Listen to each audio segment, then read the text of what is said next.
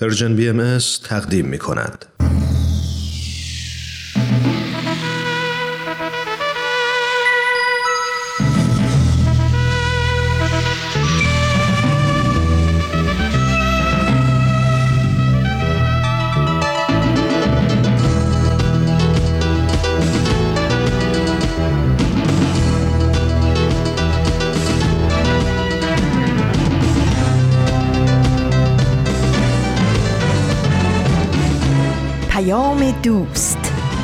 برنامه ای برای تفاهم و پیوند دلها.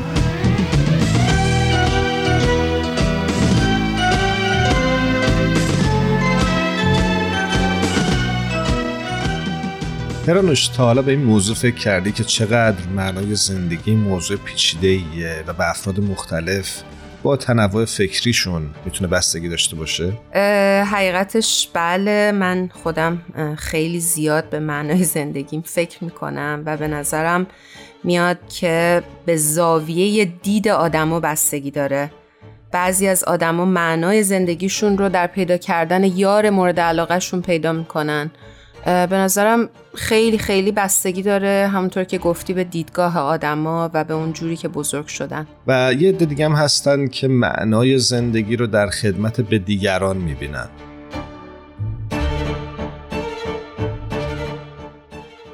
حکایت اون مرد کتابدار شنیدی که در مورد معنای زندگی چی گفته؟ نه نشنیدم ولی بذار لیوان قهوهمو بیارم بشینم پای حکایتی که می‌خوای بگی. باشه حتما ولی حالا اون قدم طولانی نیست. اما سعی می‌کنم که یه خورده با آب تاب تعریفش بکنم. داستان اینجوری که توی شهر پر از هیاهو یه کتابدار مسن هست به اسم امو جورج. امو جورج توی همون کتاب خونش زندگی می‌کنه و خیلی یه روز اتفاقی نوجوانی واسه خرید یه کتاب میاد اونجا. یه دفعه رو می‌کنه به امو جورج و میگه که به نظر شما معنای زندگی چیه؟ جورج یه خورده فکر می‌کنه یه کتاب از قفسه بر میداره و میگه زندگی مثل یه کتابه. هر کسی داستان خودش رو می‌نویسه و هر روز یه تعداد صفحه تازه به این کتاب اضافه میشن. یه مکس کوتاه می‌کنه و ادامه میده که اما معنای واقعی زندگی در اثرگذار بودن اون کتابی هست که ما می نویسیم و بعدش عنوان می‌کنه که توانایی ایجاد خاطرات خوب برای خودمون و دیگران باید داشته باشیم و هر کتابی نیاز به یک سری آثار هنری داره. نوجوانه یه نگاه پرسشگری می‌کنه و می‌پرسه که چطور می‌تونیم یه اثر هنری خلق کنیم؟ اما جورج در جوابش میگه که با احترام گذاشتن به بقیه با خدمت بهشون. با ایجاد لحظات معناداره که می‌تونی هر روز یه پاراگراف تازه به داستان زندگیت اضافه بکنی و در نهایت یک اثر هنری خاص خلق کنی. اینجاست که قصه میگه که نوجوان با انگیزه خلق یه اثر هنری از امو جورج خدافزی می‌کنه و میره.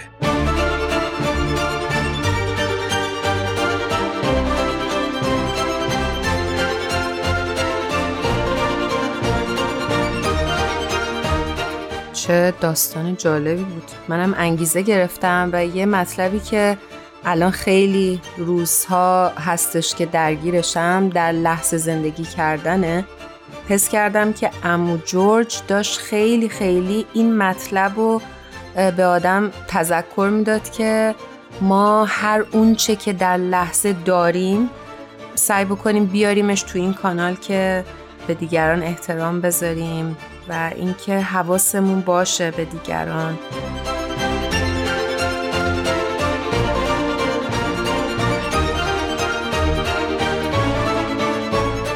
جا داره که یه سلامی هم اینجا به شما شنونده های خوب پادکست هفت بکنیم و بهتون خوش آمد بگیم و ممنونیم که با ما همراه هستید. من ایمان هستم. خدمت همه شنونده های خوبمون. عرض ادب دارم. هرانوش هستم. بسیار خوشحالم از اینکه بار دیگه تونستم در خدمتتون باشم. خب دوستان عزیزمون بریم سراغ تقویم. امروز جمعه 29 دی ماه 1402 خورشیدی برابر با 19 ژانویه 2024 میلادیه. و شما با پادکست هفت همراه هستید.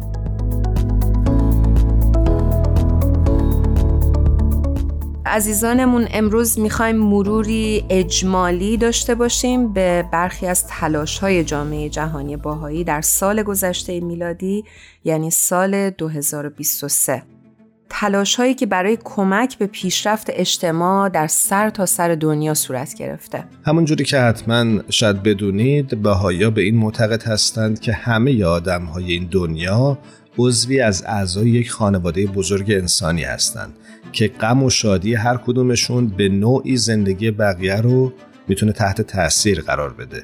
یعنی انسان بودن حکم می‌کنه که مستاق این شعر باشیم که میگه چو عضوی به درد آورد روزگار دیگر عضوها را نماند قرار.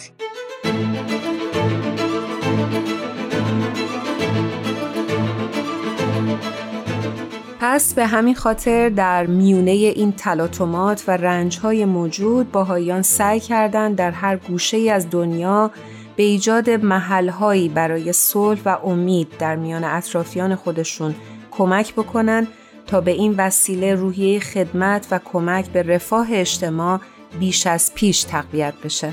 به عنوان نمونه تلاش های جامعه باهایی در کشور برزیل به گونه ای بوده که چند وقت پیش مجلس نمایندگان کنگره ملی جلسه ای برای گرامی داشت یک قرن تلاش جامعه باهایی در این کشور برگزار کرد. یکی از نمایندگان مجلس برزیل با اشاره به نیروی بالقوه آموزه های بهایی برای ایجاد و تشویق به وحدت بیشتر عنوان کرد که در این مجلس که عمدتا شاهد لحظات خصومت بار بوده ما امروز می توانیم به آوای صلحی که جامعه باهایی ارائه می دهد گوش فرادهیم. آموزه های باهایی همواره یگانگی نوع بشر را به ما یادآوری می‌کنه. این همچون آهنگی درباره شجاعتی عظیمه و نقطه مقابل همه ترس هاست. درباره ایمان به دیگری، ایمان به اینکه زیستن همه مردم در هماهنگی امکان پذیره.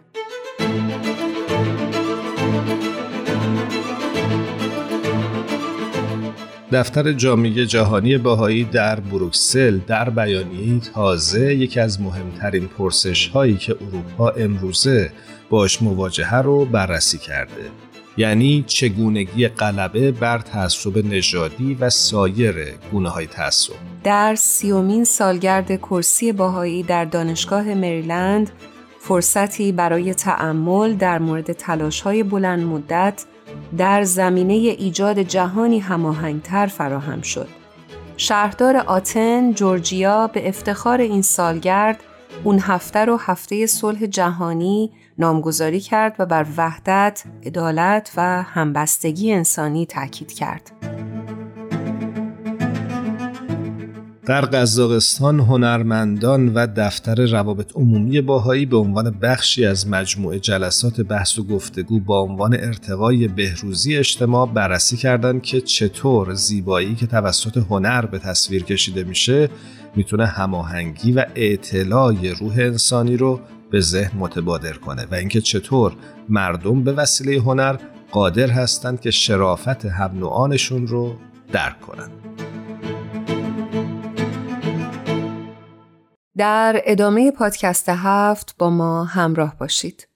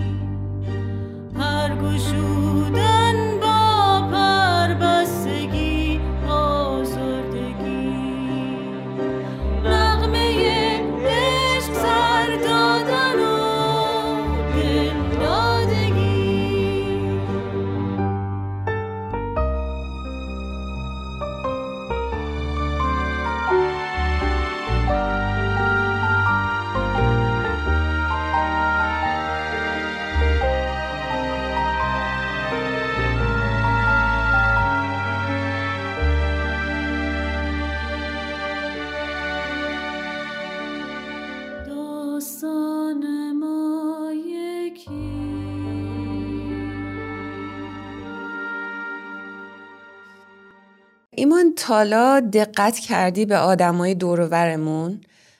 از این لحاظ که بعضیا انقدر ساده زندگی می‌کنن و خوشحالن و بعضی هم هر چی دارن با اون چیزی که دارن خوشحال نیستن و همیشه قر می‌زنن و منفی بافن و ناراحتن.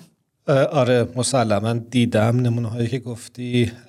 یکی از تفریحات هم اینه که بعضی وقتا فکر می‌کنم راجع به آدم ها و نوع برخوردشون با مسائل روزمره زندگی رو بهش نگاه می‌کنم. آره بعضی وقتا دلیل داره انگار این خوشحالیشون یه دلیل داره که شاید من نمی‌شناسم یا شاید نمی‌بینم. و بعضی وقتا هم احساس می‌کنم همونجوری که گفتی آدم ها بدون دلیل شاکی هستن و ناراضیان از شرایط. اما هر دوش رو دیدم. آره من چند سال پیش یادم میاد که یه دوستی داشتم. وضعیت زندگیشون خیلی مطلوب نبود یعنی از نظر اجتماع شاید بتونیم بگیم. یعنی وضعیت مالی خیلی خوبی نداشتن. چندین خواهر برادر بودن توی خونه. ولی چیز عجیبی که برای من بود همیشه این خانواده خوشحال بودن. با همدیگه خیلی خیلی کیف می‌کردن لذت میبردن. از اون دوستم میپرسیدم که داستان چیه؟ شما چجوری انقدر خوشحالین؟ میگفتش که ما می‌دونیم که از زندگیمون چی می‌خوایم و این می‌دونیم چی میخوایمه فکر می‌کنم دلیل خوشحالیشون و اون معنی زندگیشون شاید باشه. و اونا رو خوشحال نگه می داشت. فکر می‌کنم نکته داستانم همینه وقتی تو معنایی پیدا می‌کنی برای زندگی تحمل شرایط برات خیلی راحت تر میشه یا حداقل قابل تحمل تر میشه شرایط اگه بخوایم بگیم یه نکته ای هم که هست فکر می‌کنم همین گم شدن معنای زندگی مسئله خیلی مهمیه به خصوص در بین نسل جوان و نوجوان. و ما می‌بینیم در جامعه که افرادی هستند که از نظر مالی حداقل روی کاغذ و از نظر تحصیلی و جایگاه اجتماعی جای خوبی قرار دارن. اما با این وجود دچار افسردگی هستند و ناامیدن. و حالا در یک موارد حادش می‌بینیم که حتی به زندگیشون رو هم پایان میدن. و خیلی غم انگیزه و بسیار زیاد شده و به نظرم واقعا باید نگران باشیم یعنی در مورد این مسئله و فکر بکنیم و نسبت به اطرافیانمون بی توجه نباشیم. درسته. اما برای اینکه بیشتر با ابعاد این موضوع آشنا بشیم از خانوم دکتر می بدیعی روانپزشک دعوت کردیم تا به ما کمک بکنن در مورد این موضوع بیشتر با هم دیگه صحبت کنیم. بریم ازشون بپرسیم که یک زندگی معنادار چطور تعریف میشه؟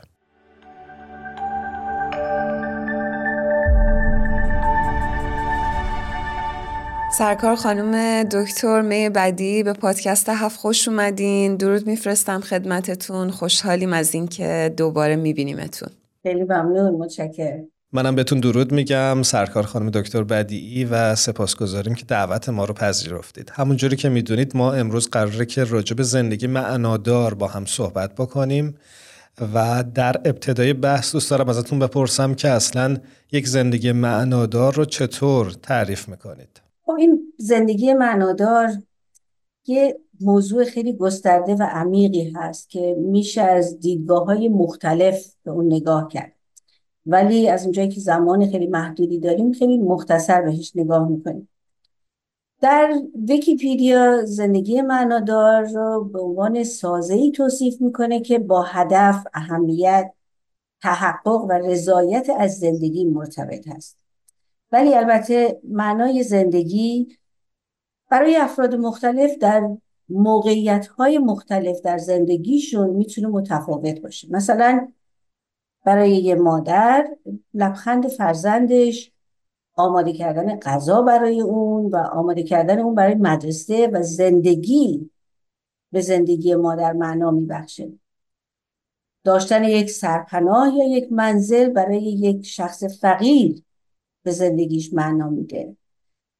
برای یک بچه مدرسه ای بازی و فارغ و تحصیل شدن چیزی است که به زندگی او معنا میبخشه. ولی برای یک جوان یادگیری یک مهارت شغل و تشکیل خانواده ممکن هست که معنای زندگی معنادار براش باشه.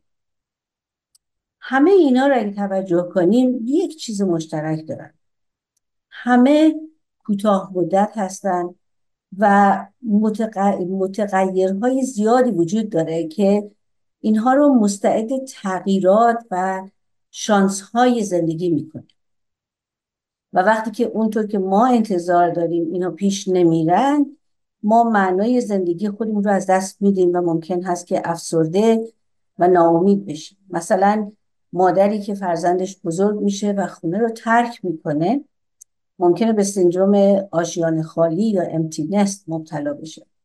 فردی که شغل یا خونش رو از دست میده نمی‌تونه نوری از در انتهای تونل ببینه یا حتی جوانی که از دانشگاه فارغ و تحصیل میشه. دور شدن از خانواده و ناگهان مستقل شدن ممکن هست که باعث استراب و استرس شدید بشه و به افسردگی بیانجام. همه اینها منجر به از دست دادن عملکرد زندگی فرد و نتیجتا معنای زندگی اونها میشن. همه ما با برخی از مسابقات و نمایشنامه های واقعیتی مثل فاکتور X یا X فاکتور آشنا هستیم که در اون شرکت کنندگان در مورد اهداف خودشون از حضور در مسابقه صحبت می‌کنن. و این خیلی برای من جالبه. چون اغلب این رو میشنویم که میگن این همون چیزیه, چیزیه که من تمام عمر براش کار کردم. و این حاصل زندگی من. و اگر من برنده بشم زندگی من تنظیم شده و بهترین و شادترین زندگی رو خواهم داشت. اما اگر برنده نشم زندگی من تموم میشه. در این حال که این اهداف خیلی مهم هستند و باید روی اونها تمرکز کرد. اما نباید اینها تنها معنای زندگی باشن. چرا؟ برای اینکه موقتی هستن و تحت تاثیر عوامل پیچیده ای هستن که بسیاری از آنها تحت کنترل ما نیستن. و اگر برآورده نشن همونجور که عرض شد باعث مشکلات روحی، جسمی و مالی حتی خواهند شد. شما اشاره کردین که اگر اهداف مشخص تعیین بکنیم و نتونیم بهشون برسیم احتمالا دچار افسردگی میشیم. اما اگر هدف مشخص نداشته باشیم چطور می‌تونیم زندگی معناداری رو تجربه بکنیم؟ ببینید ما این, این اهدافی که عرض شد معمولا از اهدافی هستن که میان و میگذرن. و در نتیجه هر وقت یکیش تمام میشه ما یه دفعه میمونیم که ای حالا من چیکار کنم؟ حالا من دیگه چی برام به چه امیدی زندگی کنم؟ اینی که باید خیلی ما نگاه بکنیم که به یه تصویر بزرگتر برای معنای زندگیمون نگاه بکنیم. وقتی که این کارو بکنیم می‌بینیم که همه چیزایی که به نظر ما به زندگیمون معنا میبخشیدن با اینکه مهم هستن اما مثل امواج روی اقیانوس هستند که اگر که از حرکت آب سرچشمه می‌گیرن و برای سلامت اقیانوس مهم هستند اما ناپدید میشن و امواج بیشتری دوباره شکل بگیرن ببینین دوستان زندگی خیلی شبیه به بندبازی یا آکروباسی در سیرک هست. همه دیدیم. اگه خودشم نرفتیم ببینیم توی تلویزیون دیدیم. بندبازی به معنی راه رفتن بر روی یک تناب یا ریسمان هست. در هنگام بندبازی فرد به هیچ جایی غیر از تناب تکیه نداره. کار خیلی سختی است که نیاز به تلاش و تمرین زیاد تعادل رها کردن و آویزان شدن دارد. در بندبازی نوسانی باید تاب را از یک موقعیت ثابت به حرکت آورد و شامل حرکات پویاست که برای دستیابی به نتیجه مطلوب نیاز به زمانبندی خیلی دقیق دارد یک مهار مخصوص و تناب از افتادن مجری جلوگیری می کنند و یک توری ایمنی در زیر او محافظتش می‌کنه در غیر این صورت اجرا کننده قبل از این که در این کار مهارت پیدا کنه به شدت آسیب می‌بینه یا حتی میمیره. در نتیجه داشتن اون توری ایمنی مهار یا تناب تناب متصل خیلی مهم هست. حالا اجازه بدیم نگاه کنیم به زندگی. برای داشتن یک زندگی معنادار همه می‌دونیم باید با مشکلات خیلی زیادی کنار بیاییم و در عین حال تعادل خودمون رو حفظ کنیم. و هر بار که یکی از چیزهایی که فکر می‌کنیم به زندگی ما معنا میبخشن کارآمدی نداره یا تغییر می‌کنه به جای اینکه ناامید و افسرده بشیم می‌تونیم به طور ایمنی تکیه کنیم. همونطور که ذکر شد مهم هست که چشمانداز بزرگتری داشته باشیم و تمرکز ما بهتر است که روی تصویر بزرگتر و منظر وسیعتر باشه. مثلا تجسم کنیم که در هواپیما هستیم و از بالا می‌تونیم همه چیز رو روی زمین بهتر ببینیم. در این موقعیت وقت می‌تونیم با اطلاعات بهتر و نمای وسیعتری برای زندگیمون برنامه ریزی کنیم.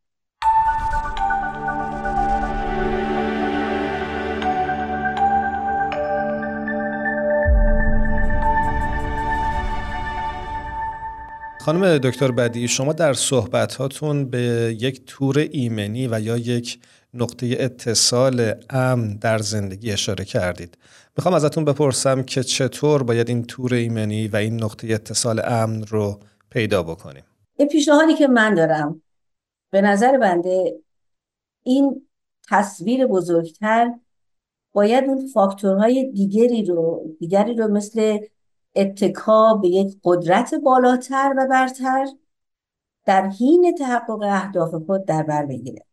این ممکنه به صورت معنویات اعمال محبت آمیز و تمرکز بر نیازهای دیگران باشه که پایدار هستن و تغییر نمی‌کنن. مثل امواج دریا نیستن که هی بیان و برن. به عبارت دیگه ما نیاز داریم چیزهای دیگری غیر از اهداف معمولی زندگی داشته باشیم که به ما احساس رضایت بدن.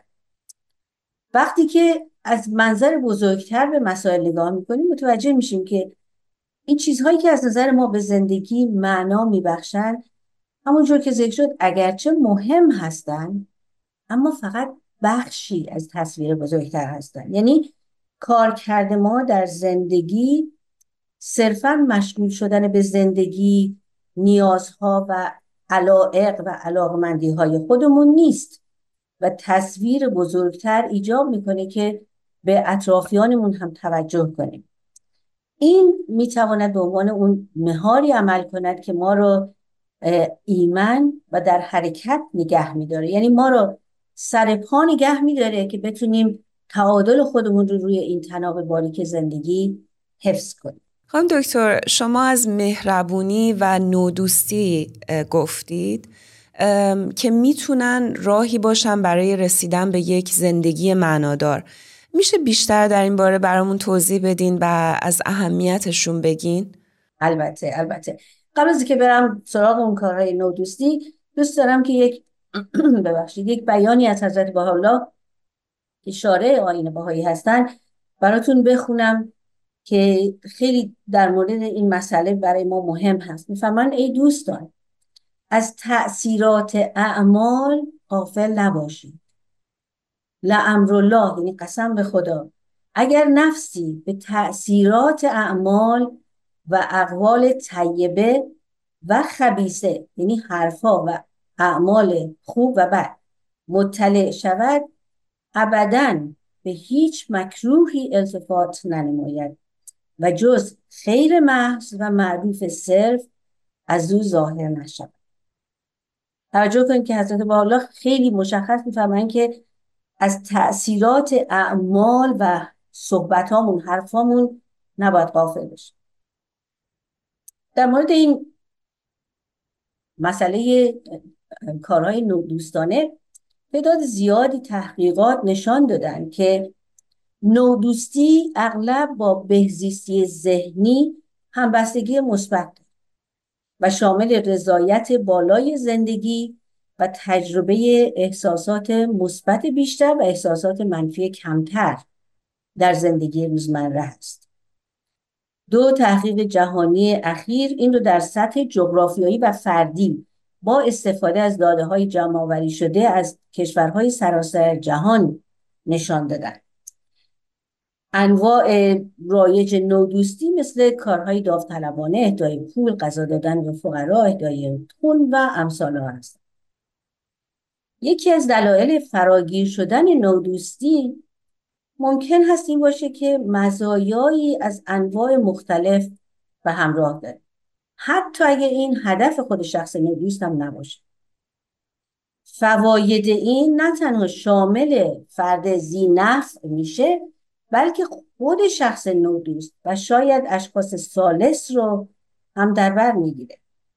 تحقیقات محققینی مانند آکنین، کاری، دان و هیوی نشان داده که نودوستی بهزیستی ذهنی خود نودوست و حتی ناظران رو بهبود میبخشه. آکنین و همکارانش به این نتیجه رسیدن که ظاهرا این ارتباط ارتباط مثبت بین نودوستی و بهزیستی دو طرفه هست.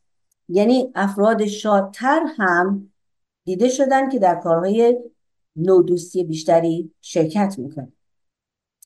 در مقاله به عنوان آلترویزم شادی و سلامتی خوب بودن خوب است. توسط استیو پست که در ژورنال رفتار رفتاری بین المللی International Journal of Behavioral Medicine منتشر شده نتیجه گیری شده که احساسات و رفتارهای نودوستانه با رفاه، سلامتی و طول عمر بیشتر مرتبط هستند. این مقاله با برخی هشدارها نتیجه می‌گیره که ارتباط قوی بین رفاه، شادی، سلامتی و طول عمر افرادی که از نظر عاطفی و رفتاری دلسوز هستند وجود داره تا زمانی که با انجام این اعمال از خودشان کاملا غافل نشد حالا در مورد نودوستی و تاثیرات مهم اون برای سلامتی، شادی و طول عمر ما نگاه کردیم. اینها به عنوان یک مهار یا نگه که تنابی که ما رو نگه میداره که اون بالا روی اون تناب راه بریم بیاین حالا تعمق کنیم که این شبکه یا توری ایمنی نهایی در زندگی چی هست. چه چیزی هست که می‌تونه از ما در برابر شانس ها و تغییرات زندگی محافظت کنه و به ما کمک کنه که هر بار سقوط می‌کنیم با یک خیز سر پامون برگردیم. اگر دستگاه های ایمنی دیگری اشکال پیدا کردن یا کار نکردن این دستگاه یعنی این شبکه تودی ایمنی که زیر ما گذاشته شده اون امنیت نهایی ما رو تضمین می‌کنه. و اگر اجازه بدین من بگم که به نظر خود بنده این شبکه توری ایمنی توکل به یک قدرت بزرگتر خدا یا هر چیزی که ما با آن عقیده داریم و ایمان به این هست که اگر به او اجازه بدیم ما رو نه تنها حفظ می‌کنه بلکه کمک می‌کنه که دوباره روی پای خودمون بیستیم و به بندبازی و حفظ تعادل خودمون یعنی زندگی ادامه بدیم. خانم دکتر می بدیعی سپاسگزاریم که در برنامه پادکست هفت حضور پیدا کردید. هر جا هستید خوب و خوش باشید. خدا نگهدارتون. خیلی خیلی ممنون. در دلم دگر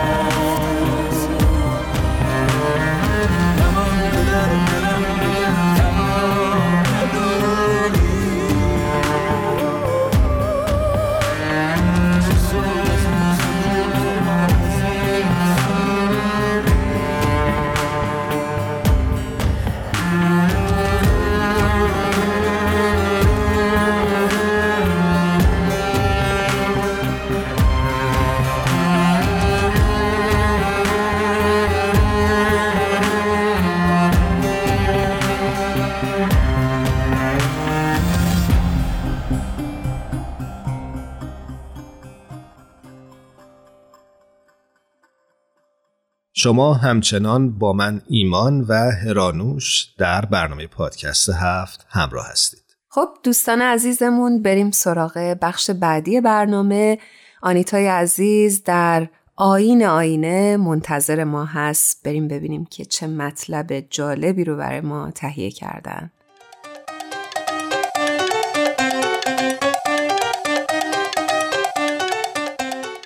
شنونده های عزیز امیدوارم که خوب باشید آنیتا رو میشنوید از آین آینه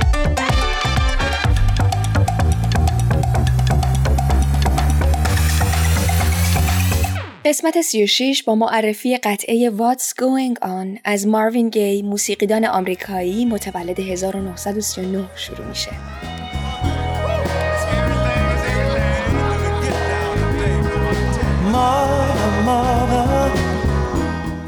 مادر مادر چه بسیارند از شما مادرانی که میگریند.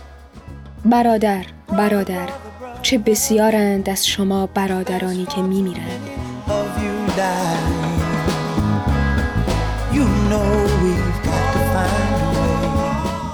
میدانی که باید راهی پیدا کنیم تا عشق را امروز به اینجا بیاوریم. Don't need to escalate.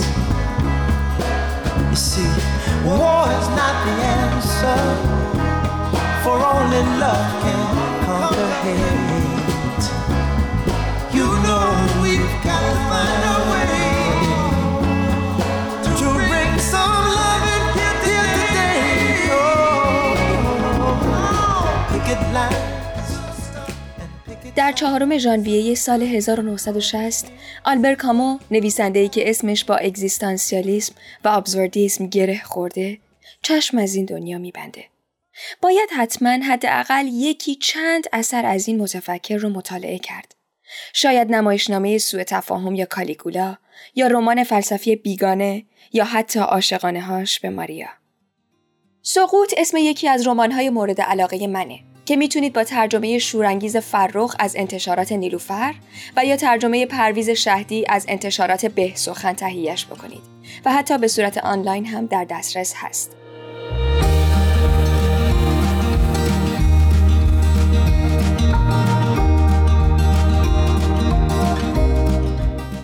در این رمان آلبر کامو داستان زندگی یک وکیل موفق که خیلی هم انسان درست کار و خوبی بوده و حالا بازنشسته شده و در یک بار نشسته رو برای یک غریبه از زبان خودش تعریف می‌کنه. این آقای وکیل که اسمش ژان باتیست کلمانس بوده و هست حالا اسم قاضی پشیمان یا قاضی توبکار رو به خودش داده که البته در نسخه انگلیسی و فرانسوی این دو اسم با هم هم آوایی دارند که فکر می‌کنم کامو از این موضوع استفاده کرده تا تاکید بیشتری بکنه بر اینکه این وکیل خودش رو چطور معرفی و توصیف می‌کنه. به گذشته خودش نگاه می‌کنه و دروغها و درویی های خودش و دیگران رو فاش می‌کنه که اصلا شاید هیچ کس قرار نبوده از اونها اطلاعی پیدا کنه.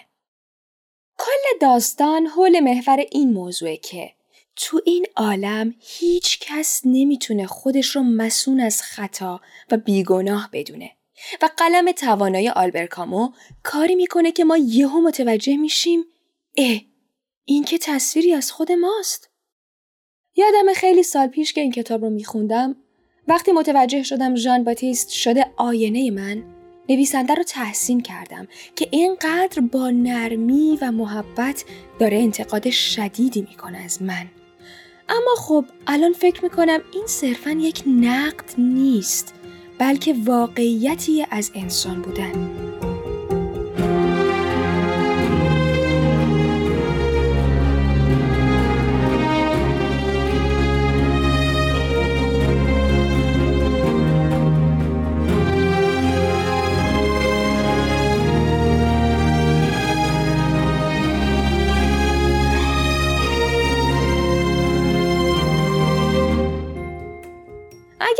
چنین طرز فکری رو بگیرم که باید بی نقص و بی خطا باشم مستقیم به درهای سنگین پوچی برخورد می‌کنم و اولین مانع روبروم محدود بودن زمان زندگانیمه. اما اگر بپذیرم که بله هر آن ممکنه دچار خطا و اشتباه بشم در واقع خودم رو در یک مسیر یادگیری قرار میدم و انسانی که در حال یادگیری باشه وقت نمی‌کنه به خودش علکی گیر بده. هر شکستی براش ابزار پیروزی بعدی میشه و هر پیروزی پایه هایی برای تقویت چیزی که یاد گرفته شده. شاید این شکلی ببینیم. آلبرکامو در می‌زنه. یک پیامی می‌ذاره و میره.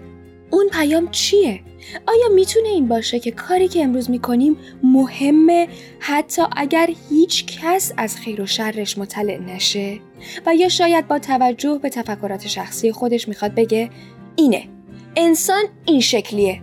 در ذات بد و منفعت طلب و تشنه تایید و تمجید شدن. خب فلسفه نبافم. یه قسمتی از کتاب رو می‌خوام بخونم.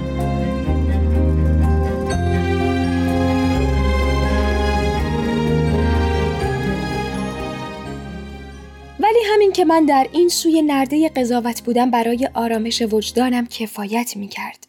آقای عزیز احساس احقاق حق رضایت خاطر از حقانیت خود، شادی از احترام به خود، اینها محرک های نیرومندی هستند که ما را استوار می دارند یا به پیش می برند.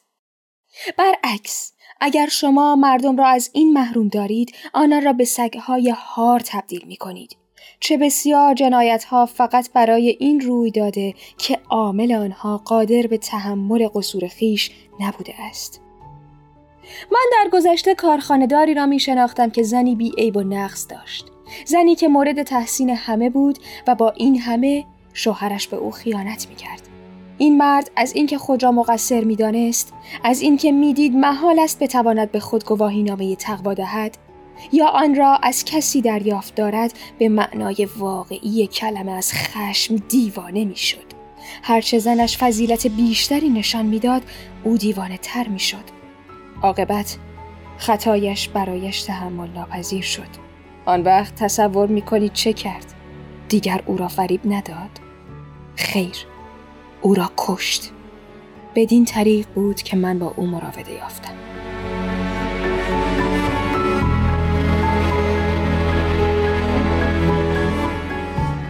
با اینکه دلم می‌خواد کل کتاب رو براتون بخونم ولی تا قسمت بعد خدا نگهدار.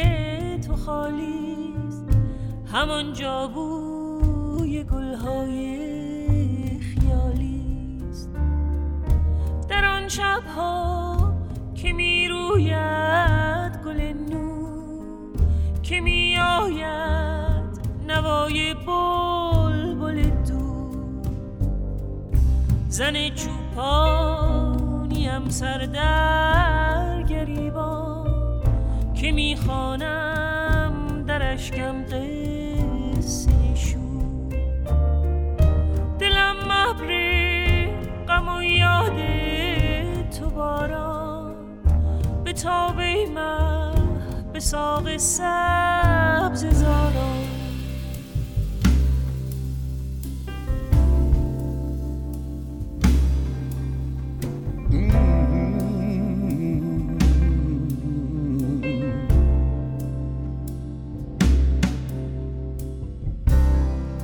I cannot love you the way most lovers do.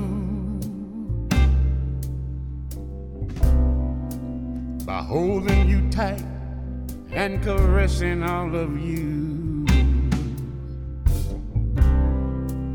My hands cannot reach through so many doors. No, no.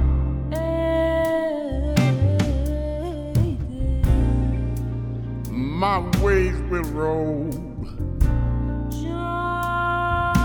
never reach your shores.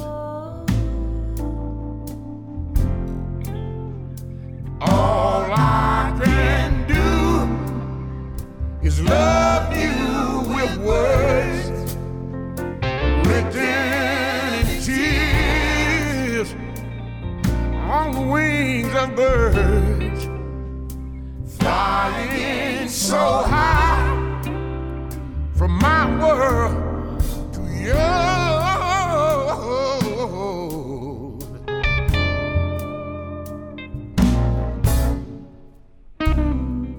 هلن کلر نویسنده نابینا و ناشنوای امریکایی در جایی می نویسه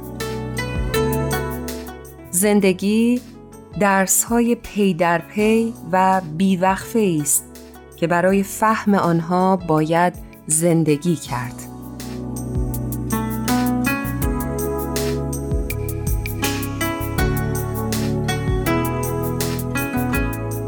هر جا هستید ازتون سپاس گذاریم که تا انتهای برنامه با ما همراه بودید همینطور از تهیه کننده های خوب پادکست هفت یک بار دیگه تشکر می‌کنیم و امیدواریم که شب و روزتون خوب و خوش باشه خدا نگهدار.